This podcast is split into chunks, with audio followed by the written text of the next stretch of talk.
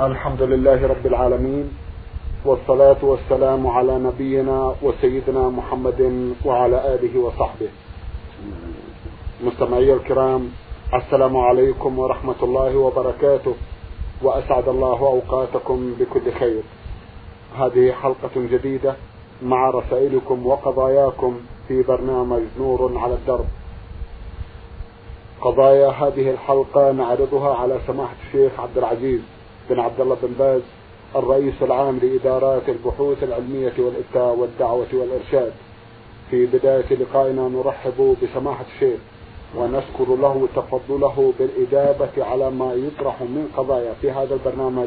فأهلا وسهلا بالشيخ عبد العزيز. حياكم الله. فيكم. حياكم الله. مع مطلع هذه الحلقة سماحة الشيخ أرجو أن تتفضلوا بتكملة الحديث عن حجة النبي صلى الله عليه وسلم ذلك لما في هذا الموضوع من فائدة عظيمة ولعل الكثير يتأسون بفعله عليه الصلاة والسلام. بسم الله الرحمن الرحيم، الحمد لله وصلى الله وسلم على رسول الله وعلى آله وأصحابه ومن اهتدى بهم أما بعد فقد سبق في حلقة مضت أن ذكرنا صفة حجه عليه الصلاة والسلام من حين أحرم في ذي الحليفة إلى أن خرج من منى إلى عرفات صباح اليوم التاسع. فكنا أنه توجه من عرفات عليه من من منى إلى عرفات بعد طلوع الشمس في اليوم التاسع ملبيا. والصحابة منهم من يلبي ومنهم من يهل. فلا ينكر على أحد على واحد منهم. فدل ذلك على أن الحجاج إذا توجهوا من منى إلى عرفات يشرع لهم التلبية والتهليل والتكبير. والتلبية أفضل لأنها عمله عليه الصلاة والسلام. وسبق أنه صلى الله عليه وسلم نزل في نمرة. وجد فيها قبة من شعر. فضربت له فنزل بها حتى زالت الشمس. فلما زالت الشمس أمر بناقته فرحلت له. ثم ركب عليه الصلاة والسلام حتى أتى بطن وادي. يعني وادي عرنة. فخطب الناس خطبة طويلة عليه الصلاة والسلام وذكرهم بالله وبحقه وبين فيها ما بينا قدمنا من وضعه أمر جاهلية ووضعه الربا ووضعه دماء الجاهلية ووصيته للمسلمين بالنساء خيرا وبيانه حق النساء على الأزواج وحق الأزواج على النساء وتقدم أيضا أنه أوصى عليه الصلاة والسلام بكتاب الله أوصى بالقرآن الكريم وقال إنكم لن تضلوا ما اعتصمتم به. في الرواية الأخرى بكتاب الله وسنته عليه الصلاة والسلام وسبق أن هذا أمر معلوم الوصية بكتاب الله وصية بالسنة لأنها الوحي الثاني ولأن القرآن أمر بطاعة الله ورسوله فطاعة الرسول هي هي امتثال السنة والأخذ بها والتمسك بها.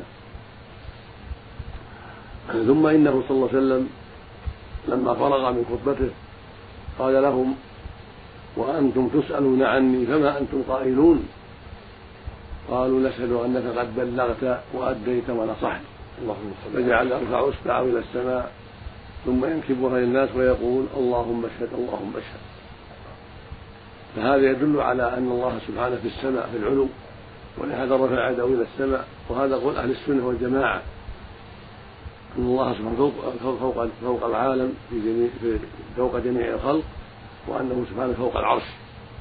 هذا هو الحق الذي عليه أهل السنة والجماعة وعلمه في كل مكان سبحانه وتعالى.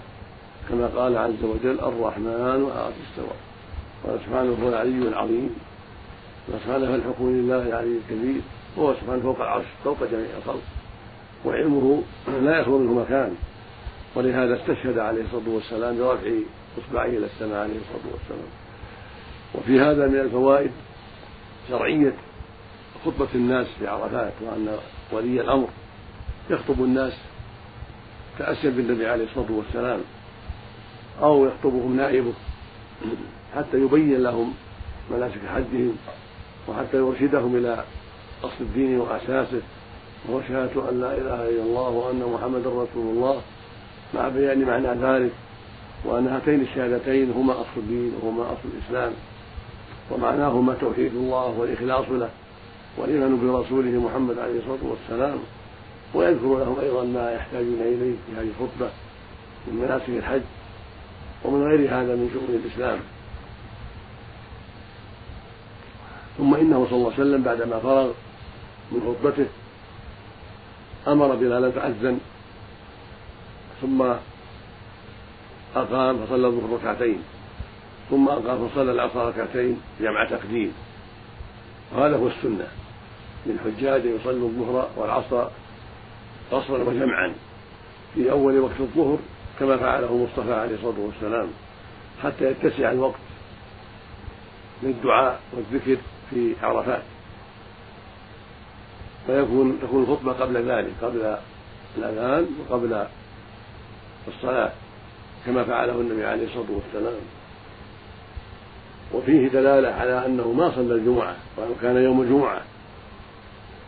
فخطب الناس قبل الأذان وذكره ثم أذن وصلى الظهر ركعتين بعدما أقام بلال ثم صلى العصر ركعتين أيضا بعد الإقامة.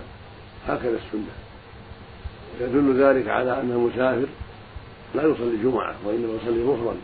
وهكذا الحجيج إذا صادف يوم الجمعة يوم عرفة فإنهم يصلون ظهرا كما فعله المصطفى عليه الصلاة والسلام. لا يصلون الجمعة ولهذا صلى الظهر ركعتين وصلى العصر ركعتين بأذان وإقامتين بأذان واحد وإقامتين.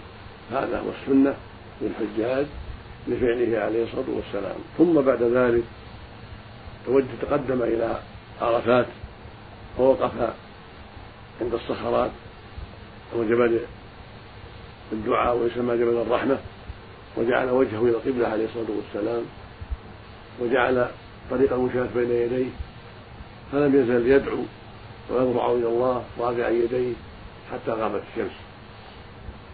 فهذا يدل على أن هذا هو المشروع للحجاج بعد الصلاة بعد صلاة الجمع الظهر والعصر يتوجهون إلى عرفات إن كانوا خارج عرفات وإن كانوا في عرفات. استقبلوا القبلة واجتهدوا بالدعاء والذكر اقتداء به عليه الصلاة والسلام. وقال لهم عليه الصلاة والسلام لما وقف في عند الصخرات واستقبل القبلة قال وقفت ها هنا وعرف كلها موقف فدل ذلك على أن جميع أجزاء عرفة كلها موقف وأن الحاج يقف في أي جزء من عرفات ويكفيه ذلك. والسنة استقبال القبلة هذا الدعاء والذكر. سواء كان الجبل أمامه أو عن يمينه أو شماله أو خلفه يستقبل القبلة. كما استقبلها النبي عليه الصلاة والسلام ويدعو ويضرع إلى الله ويذكره سبحانه حتى تغيب الشمس. والسنة يرفع يديه كما فعل المصطفى عليه الصلاة والسلام. وإن أكل أو استراح فلا بأس عليه. فقد ثبت عنه صلى الله عليه وسلم أنه أنه أن أم الفضل أرسلت إليه بقدح لبن فشرب وهو على راحلته عليه الصلاة والسلام. فعلم الناس أنه مفطر وهذا هو السنة أن يفطر الحجيج يوم عرفة لأنه أنشط له مع العبادة ولأنه ضيوف الرحمن فناسب أن يكونوا مفطرين ينشطون للعبادة والذكر والدعاء في هذا اليوم العظيم. وقد قال عليه الصلاة والسلام الحج عرفة هذا اليوم هو ركن الحج الأعظم الوقوف فيه. فمن فاته الوقوف في عرفة فاته الحج. ويبتدي الوقوف بعد الزوال إلى طلوع الفجر من ليلة النحر. يعني بقية يوم عرفة على الليلة كلها ليلة النحر من غروب الشمس إلى طلوع الفجر. كل هذا موقف. فمن وقف في عرفات بعد الزوال أو بعد غروب الشمس إلى طلوع الفجر فقد أدرك الحج. ومن لم يدرك عرفة إلا بعد طلوع الفجر فاته الحج واختلف العلماء رحمة الله عليه فيما قبل الزوال من يوم عرفة. هل يجزئ الوقوف فيه أم لا يجزئ؟ على قولين. الأكثرون على أن الوقوف لا يجزي إلا بعد الزوال لأنه الموقف الذي فعله النبي عليه الصلاة والسلام. وقال آخرون لو وقف قبل الزوال في صباح عرفة وانصرف أجزأه ذلك.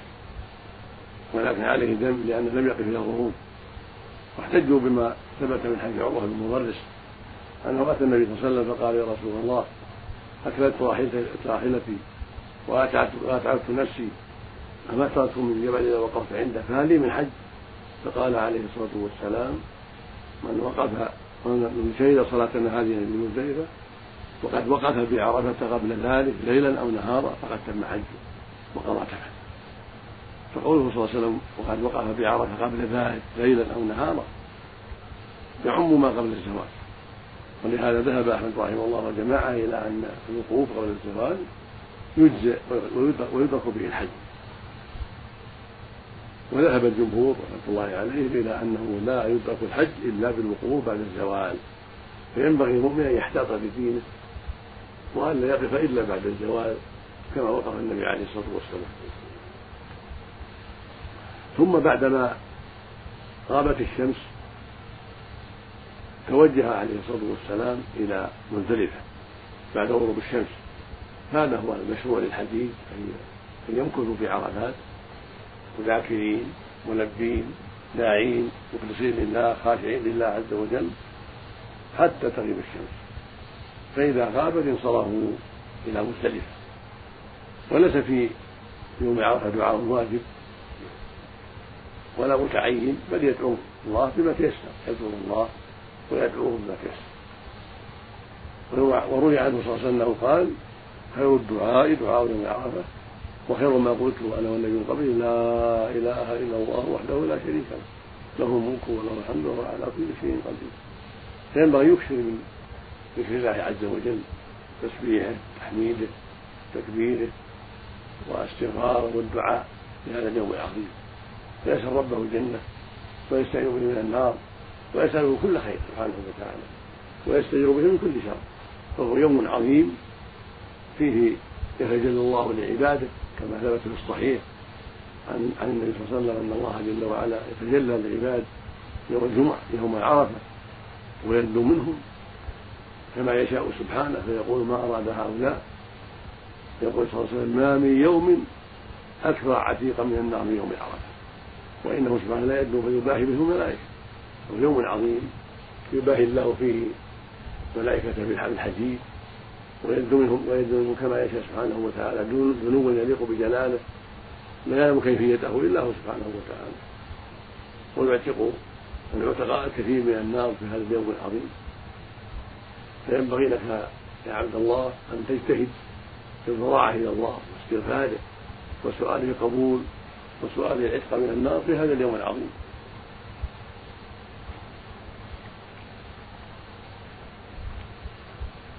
ثم بعدما وصل مزدلفة صلى بها المغرب والعشاء. وكان في الطريق عليه الصلاة والسلام يحث الناس على السكينة وعدم العجلة. ويقول لهم في الطريق السكينة السكينة فإن البر ليس بالإيضاع يعني ليس بالإسراع ويلبي في طريقه عليه الصلاة والسلام. هكذا السنة. إذا انصرف الناس من عرفات بعد الغروب أن يلبوا ويكثروا من التلبية ولا يعجلوا لئلا يضر بعضهم بعضا بل بالسكينة. فإذا وجد هجرة النص عليه الصلاة والسلام هكذا الناس ينبغي أن يكون انصرافهم بالسكينة. ومن وجد ساعة في بعض الأماكن فلا مانع أن يعجل تعجيلا لا يضر غيره. فلما وصل صلى الله عليه وسلم مزدلفة أمر بالأذان فأذن ثم صلى المغرب بإقامة ثلاثا صلى العشاء وصلى العشاء بإقامة ركعتين. يصلىهما بأذان واحد وإقامتين كما فعل في عرفات عليه الصلاة والسلام. هذا هو السنة للحجيج أن يصلوا المغرب والعشاء جمعا وقصرا يعني قصرا للعشاء. أما المغرب فإنها لا تقصر ثلاثا دائما في السفر والحضر. فيصليهما بأذان واحد وإقامتين اقتداء بنبينا عليه الصلاة والسلام. ثم بعد ذلك استراح عليه الصلاة والسلام ونام. كما ثبت من حديث جابر رضي الله عنه حتى طلع الفجر. فلما طلع الفجر قام فصلى الفجر بأذان واحد وإقامة. صلاها بغلس أبكر من عادته عليه الصلاة والسلام. حتى يتسع الوقت في الوقوف عند المشعر الحرام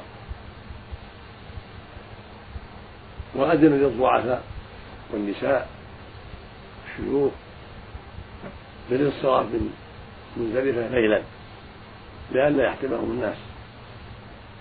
وأما الأقوياء فجلسوا معه حتى صلوا الفجر. ووقفوا عند مشعر ودعوا الله كثيرا حتى أسفروا. فلما أسفر صلى الله عليه وسلم انصرف إلى منى قبل طلوع الشمس.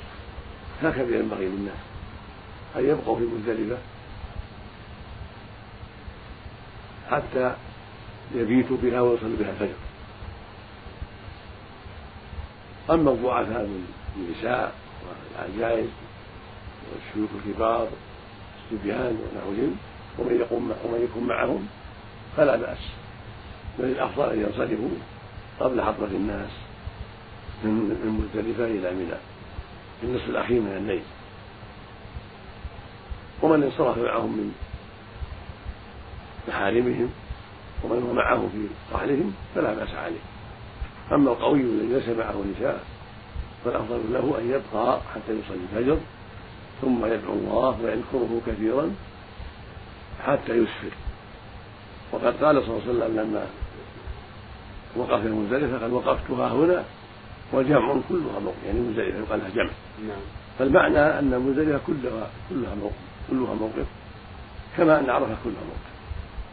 كل إنسان في مزدلفة يجلس في محله ويدعو الله ويستغفر ويضرع إلى رجليه سبحانه وتعالى ويذكر الله وليس هناك حاجة إلى أن يتقدم إلى قزح موقف النبي عليه الصلاة والسلام الجمال المعروف بل كل إنسان يدعو الله في مكانه والحمد لله. وكان في عرفات وفي مزدلفه يرفع يديه في الدعاء ويلح في الدعاء عليه الصلاة والسلام. فالسنة رفع اليدين مع الالحاح في الدعاء والاكثار من الدعاء تأسم به عليه الصلاة والسلام. ومن انصرف من الأقوياء إلا منى قبل طلوع الفجر أجزأه على الصحيح. لكنه فاته الفضل فاته الفضل فالأفضل له والكمال أن يجلس حتى يصلي الفجر وحتى يقف بعد طلوع الفجر. يذكر الله ويثني عليه ويدعو قبل إلى أن ينصرف قبل طلوع الشمس. وكان المشركون ينصرفون بعد طلوع الشمس. فخالفهم النبي صلى الله عليه وسلم وانصرف قبل طلوع الشمس بعدما أسفر عليه الصلاة والسلام.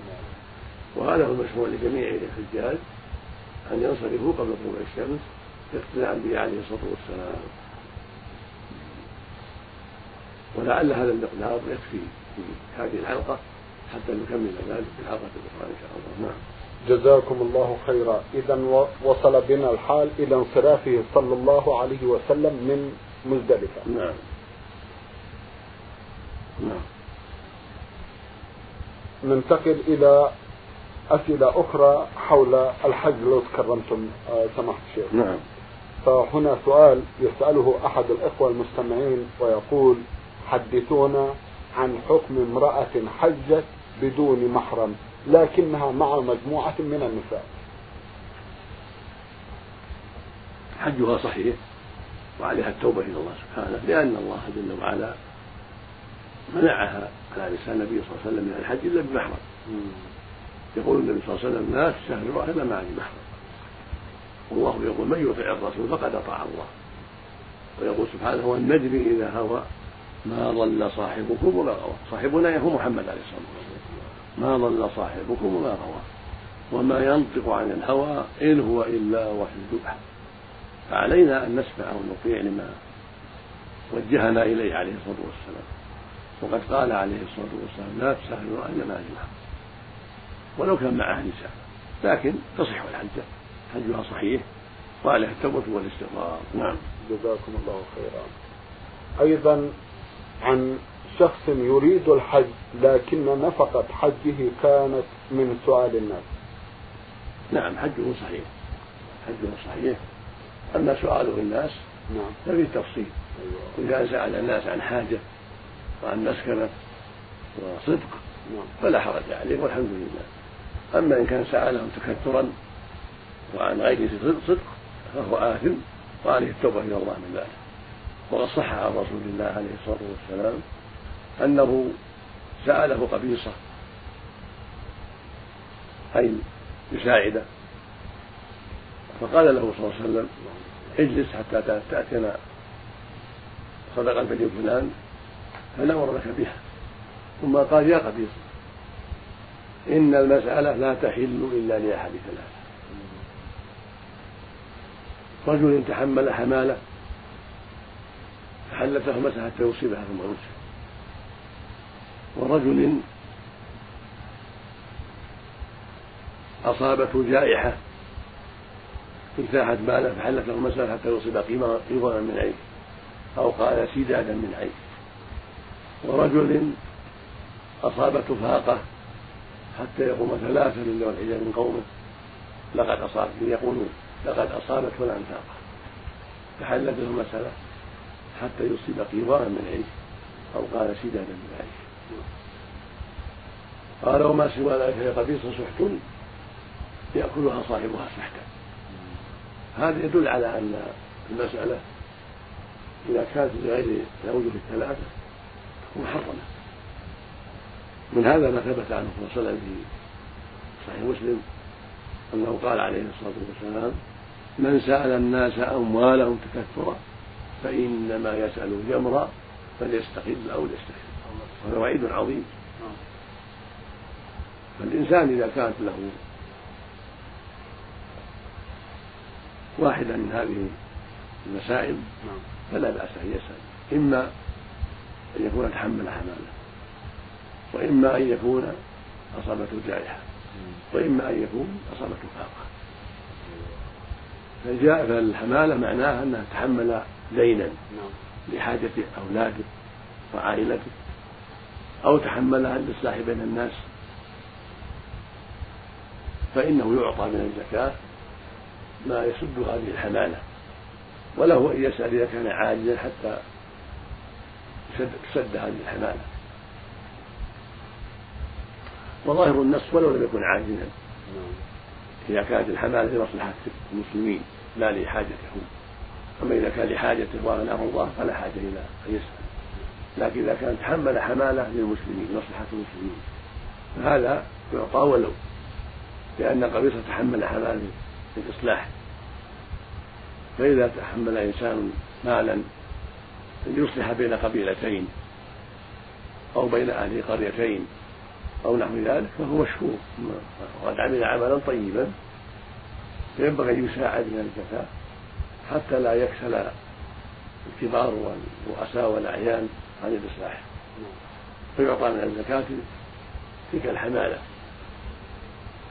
شكرا له على عمله الطيب وتشجيعا له ولأمثاله على العودة إلى مثل ذلك. من الزكاة أو من بيت المال. الثاني من أصابته جائحة. أصابته جائحة اجتاحت ماله مثل سيل أو حريق. أو ما أشبه ذلك مما يزول معه المال فهذا يعطى من الزكاة أو غيرها ما يحصل به السداد. يعني سداد حال له قوام حال يعني السداد بالكسر والقوام ما يسد الحاجة. يعني يعطى من بيت المال أو من الزكاة ما يسد الحاجة. حتى يلتمس له عملا حتى يلتمس له سببا يقوم بحاله الثالث الذي كان في خير ثم أصابته طاقة. يعني أصابته حاجة شديدة. إما لكساد البضاعة التي تسبب بها أو لأسباب أخرى حصلته طاقة. غير الجائحة أصابته طاقة لأسباب كثيرة. إما رخص الأسعار وإما مرض وعجز عن العمل وإما غير ذلك. هذا يعطى سدادة من عيش يعطى من الزكاة وغيرها ما يقوم بحاله ويسد حاجته شهريا أو سنويا فيستنبي بذلك على السؤال. نعم. بارك الله فيكم. إذا الشروع في الحج والمرء ليس لديه نفقته هذا غير جائز؟ لا يجوز لا. لا يجوز. إلا إذا تبرع له أحد. يعني قال تحج علي فلان أو نعطيك النفقة. فلا بأس. طيب. لكن لا يحج بسؤال الناس. الله جل وعلا إنما أوجب الحج على المستطيع. فالذي إنما يحج بسؤال الناس لا لا يسأل الناس. إذا كان عنده ما يسد حاجته فالحمد لا يسأل الناس. والحج ليس بلازم حتى يستطيع. لكن لو حج بمال حصل عن سؤال مذموم أو من طريق من طريق حرام نعم. كالسرقة نعم أو الخيانة أو أو أو الربا أو ما أشبه ذلك صح الحج لأن أركان الحج وواجباته كلها بدنية. وهو عليه التوبة إلى الله فيما فعل ورد الأموال إلى أهلها إن كانت عن سرقة أو أو نحوها. نعم. جزاكم الله خيرا. ما رأيكم سماحة الشيخ في بعض الحجاج الذين يوكلون على بقية النسك التي تؤدى في منى ويسافرون؟ هذا غلط. ليس له أن يسافر حتى يكمل حجه وليس له أن يوكل إلا لعذر شرعي.